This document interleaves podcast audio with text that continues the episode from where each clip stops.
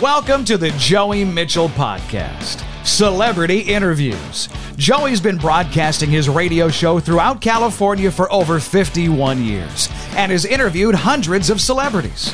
Most of these interviews have only aired once. Now, he's decided to share them once again. Every week, a new celebrity with a behind the scenes peek into what happened before and after the interview. So sit back, relax, and get set to travel back in time. Here's Joey. Thanks, Todd. Hi, I'm Joey Mitchell, and thanks for joining us on Celebrity Interviews with me. Today's episode deals with a lady whose work I really enjoy, and after meeting and talking to her, I love her even more.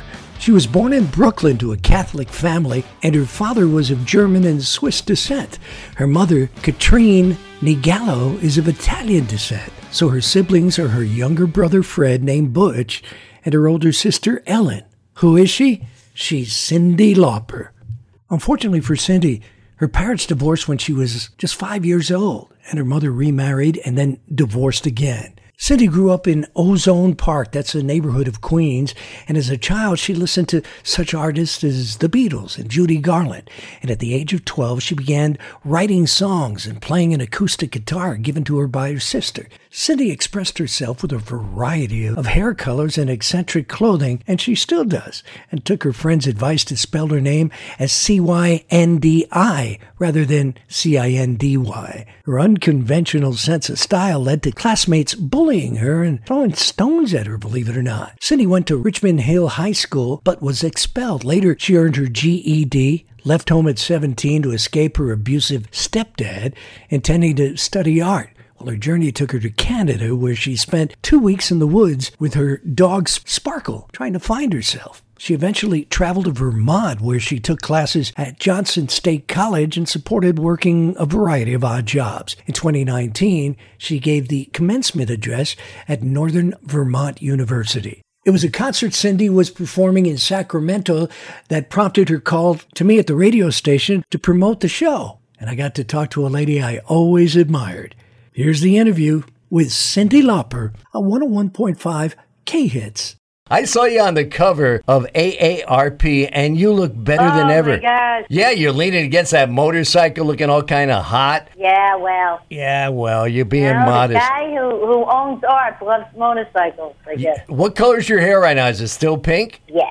Oh, that's Why? that- I think pink is good. yeah, it looks so cool. It it really does. You're going to be here on September 23rd. Have you ever been in the Sacramento area before? the Pope Catholic? Of course I have. I've been touring this country forever.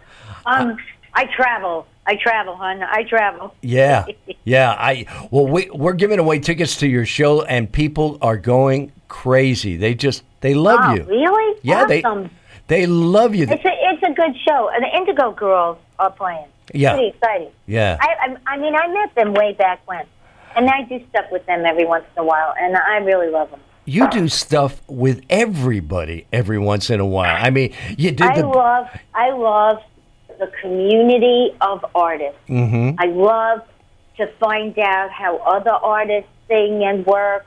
I love to share what I'm doing. I like to collaborate. I, it's my favorite thing. Yeah. It really is. Makes music interesting to me because otherwise I'm just with my old boring stuff, you know. Kinky Boots, the the Broadway play. I mean, how many people can boast a Broadway play in their resume? And and look at you. Sarah, Sarah Bareilles, she can. you are so humble. Six Tony Awards, Best Original Score. I mean, look at you. you, you you've got how many millions of albums you've sold? 50 million globally. You won a Grammy, an Really? Emmy, a Tony, and there you are putting yourself down. What are you, nuts? No, I'm not putting myself down, but you know, I just like that. That happened because Harvey called me. I always wanted to work with Harvey Fierstein. Uh huh. Really, such a great storyteller. And you know, I did one of those punishment tours in in Europe. You know, on the double decker bus where Yeah. they put you in the back, telling you this is where the stars stay, and then you get flung all over every time the bus turns, like I Love Lucy episodes. you know, like trying to make the bed, and then then the guy was telling me, you know, Stevie Wonder was back, and then he was in the back of the bus, and all of a sudden, you know, I, I started to find Velcro, you know, on things, and I'm thinking, my God, maybe he Velcroed himself in. Maybe it was more like a David Letterman kind of thing. But you know, it's kind of, uh, I don't know. You know, it's one of those things. Oh my God! Now you're into country music. You're amazing. Well, it's it's classic country. It's the country music that was at the beginning of rock and roll. And to me, um, Wanda Jackson actually they put her in country, but that's not country. That's rock and roll. Yeah. But I love it. And all of those early country records were very closely linked to R and B Right.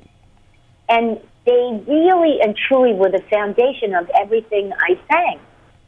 So to be able to go back and do a record like this with the Nashville cast, that was kind of wow. That's extraordinary. That's on my that was on my bucket list. You know well, you I mean? did it. I mean, you're with Vince Gill, Emmylou Harris, Alison Krauss, Willie Nelson. They're all there, and uh, and I heard a clip from it, from your song, which we're going to play in a little while, and it, it truly is the original sound of country. What are you playing? Are you playing Funnel of Love? Yeah. And I mean, that's got Yeah. the original flavor of what I played country for 20 years on KRAK radio here in Sacramento. And, uh, and that's the country we used to play, you know. Wow. Well, I just you know I was in a rockabilly band, so I kind of cut my teeth on that stuff. Mm-hmm. And you know, to be able to sing it is really a great gift, especially with those musicians.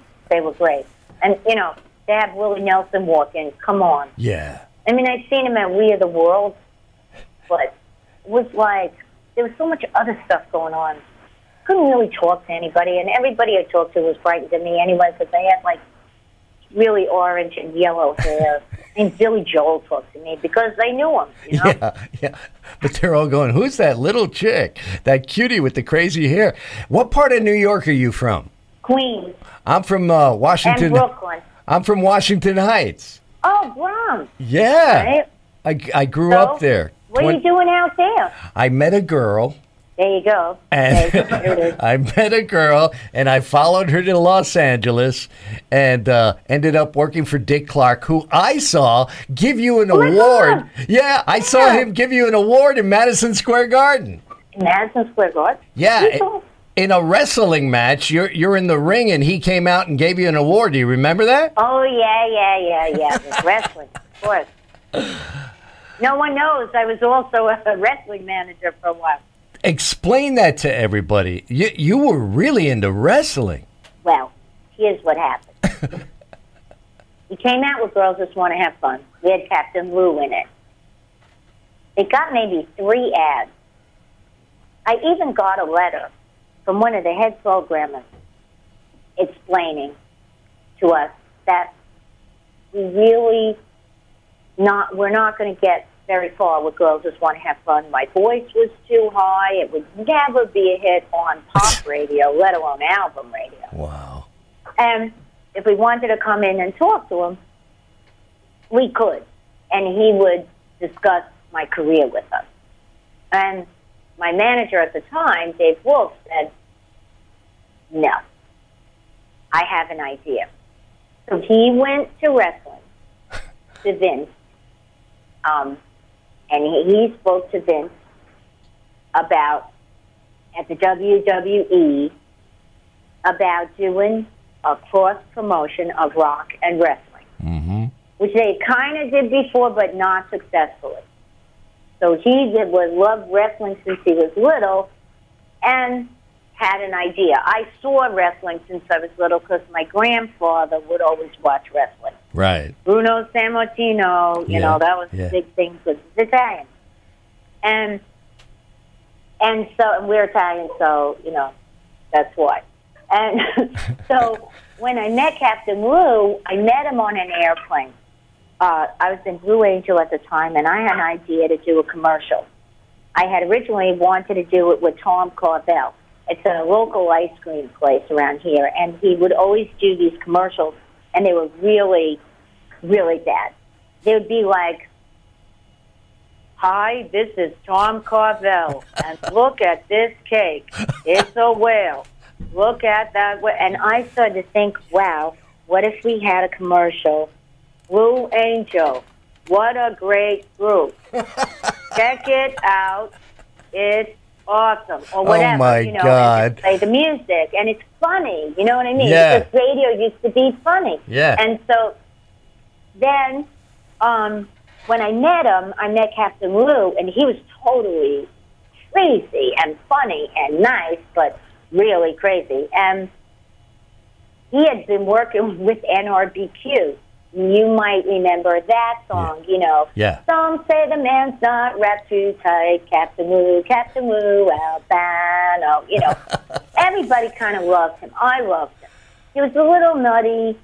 He probably was a little OCD. I don't know. Yeah. But he made everything I did fun. He did. He Him did. and Roddy Piper. And I started to think, you know, Dave Wolff had his ideas, and my idea was Captain Lou. I used to watch those 60s movies, beach movies, because they were really terrible and kind of funny, kind of funny. But they always had, like, the big kahuna That's right. was a little nutty. Mm-hmm. And I kept looking at Captain Lou thinking, he could be my big kahuna. He could be, you know, my advisor. Uh huh. And so we started to do stuff like that. And we also worked with Vince. And then I started um, doing, uh, there was this uh, female wrestler. Yeah. And, you know, Captain Lou kind of lost it. You know, as, as sometimes, you know, you, you could, you hang out with wrestlers and you might find that you yourself have an episode of, you know, out of control behavior. Yeah, I s- understand. I saw So- an interview with you and Captain Lou came into it, and, and then a fight broke out, and they drag you off, and Hulk Hogan becomes your your bodyguard. Well, he was my bodyguard because everybody had bodyguards at the American Music Awards, and I just felt like if it's dangerous, I should have a bodyguard. yeah, that's what I love about you. You do everything. You've been on the View, you and you- take a stand politically, man, and and I wouldn't want to go against you. I mean, you just you really believe in yourself. Thank you so much, Cyndi. It was a delight some talking. days. All right. Thank Take- you. take care. Take care Bye-bye. of yourself. All right. See you then. Bye. That's all for today's episode of Celebrity Interviews with Joey Mitchell.